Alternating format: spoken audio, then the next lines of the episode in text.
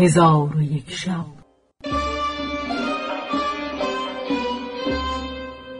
چون شب چهارصد و هشتم برآمد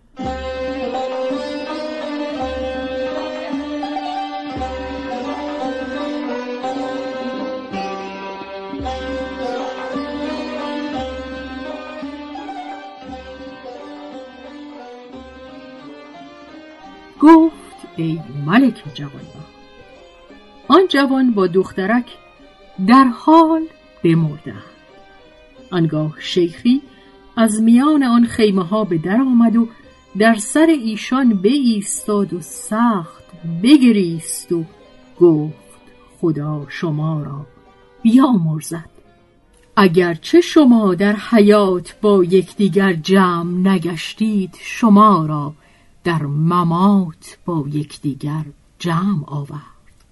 پس آن شیخ ایشان را غسل داده هر دو را کفن کرد و ایشان را در یک قبر به خاک سپرد و از آن دو گروه هیچ مردی و زنی نماند مگر اینکه از برای ایشان بگریستند و تپانچه بر سر و سینه خیشتن بزدند. از شیخ پرسیدم که ایشان کیستند؟ شیخ گفت این مرا دختر و او پسر برادر است و ایشان را عشق بدین پای رسیده بود که دیدی؟ من با شیخ گفتم اصلحک الله خدا تو را به سامان دهد. چرا ایشان را به یکدیگر تزویج نکردی؟ گفت بیم ننگ و رسوایی داشتم و اکنون به ننگ و رسوایی دیگر دچار شدم.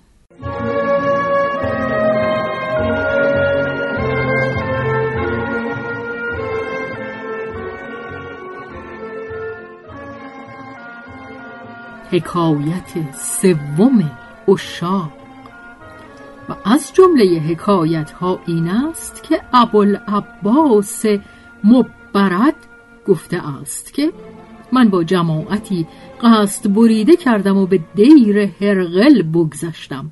در سایه آن دیر فرود آمدی. آنگاه مردی به نزد ما در آمد و گفت در این دیر دیوانگان هستند و در میان آن دیوانگان مردی است که سخن به حکمت می‌گوید. اگر شما او را ببینید سخن او شما را عجب آید. پس ما همگی برخواسته به دیر اندر شدیم. در آنجا مردی دیدیم نشسته و سر خود را گشوده بود. ما او را سلام دادیم و او ما را جواب گفت. ولی به سوی ما نگاه نمی کرد. آن مرد گفت از برای او شعر بخوانید که چون او شعر بشنود سخن گوید. در حال من این دو بیت بخواندم. ای گزیده مر را از خلق رب العالمی آفرین گوید همی بر جان پاکت آفرین. از برای آنکه ماه و آفتابت چاکرند زان تواف آرد شب و روز آسمان گرد زمین.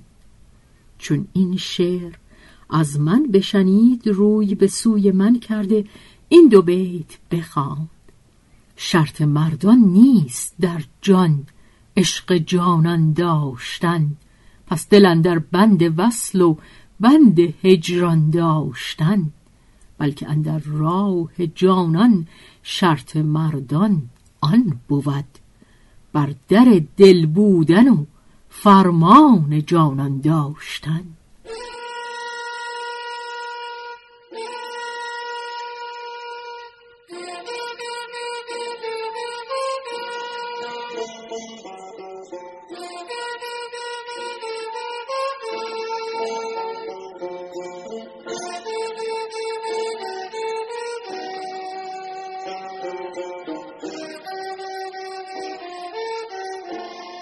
پس از آن گفت آیا نکو سخن گفتم یا نه؟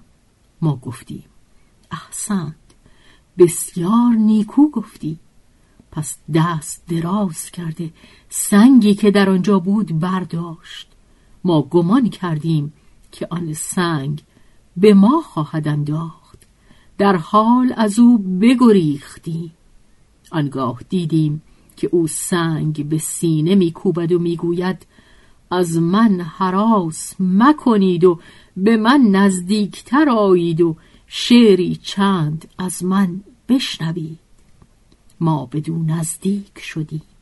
او این ابیات بخواند. خیل تاشان جفاکار و محبان ملول خیمه را همچو دل از صحبت ما برکندند.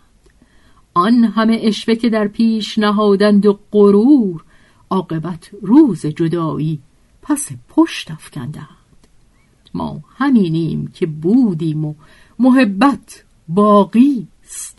ترک صحبت نکند دل که به مهر کندند تا چه پیش آیدشان که از قبل دوری خیش ای بسا خاطر مجموع که بپراکندند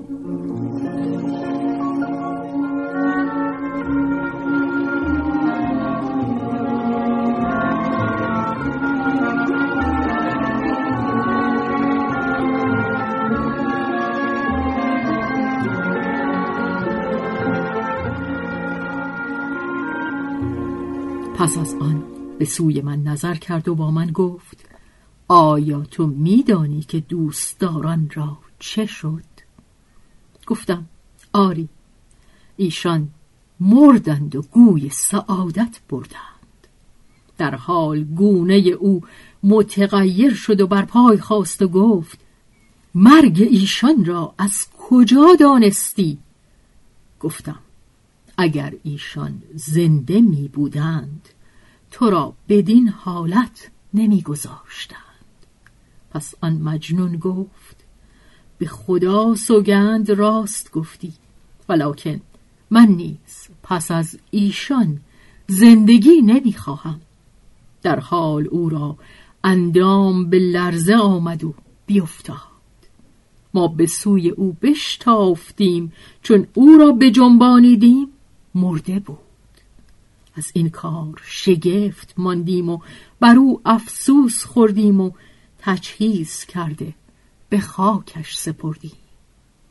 چون قصه به دینجا رسید بامداد شد و شهرزاد لب از داستان فرو بست.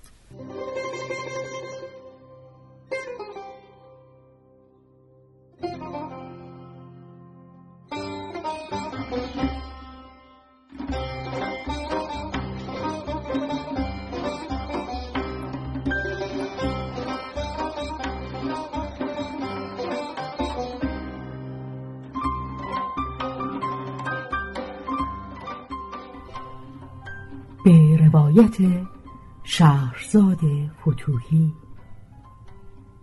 تنظیم از مجتبا میرسمیعی.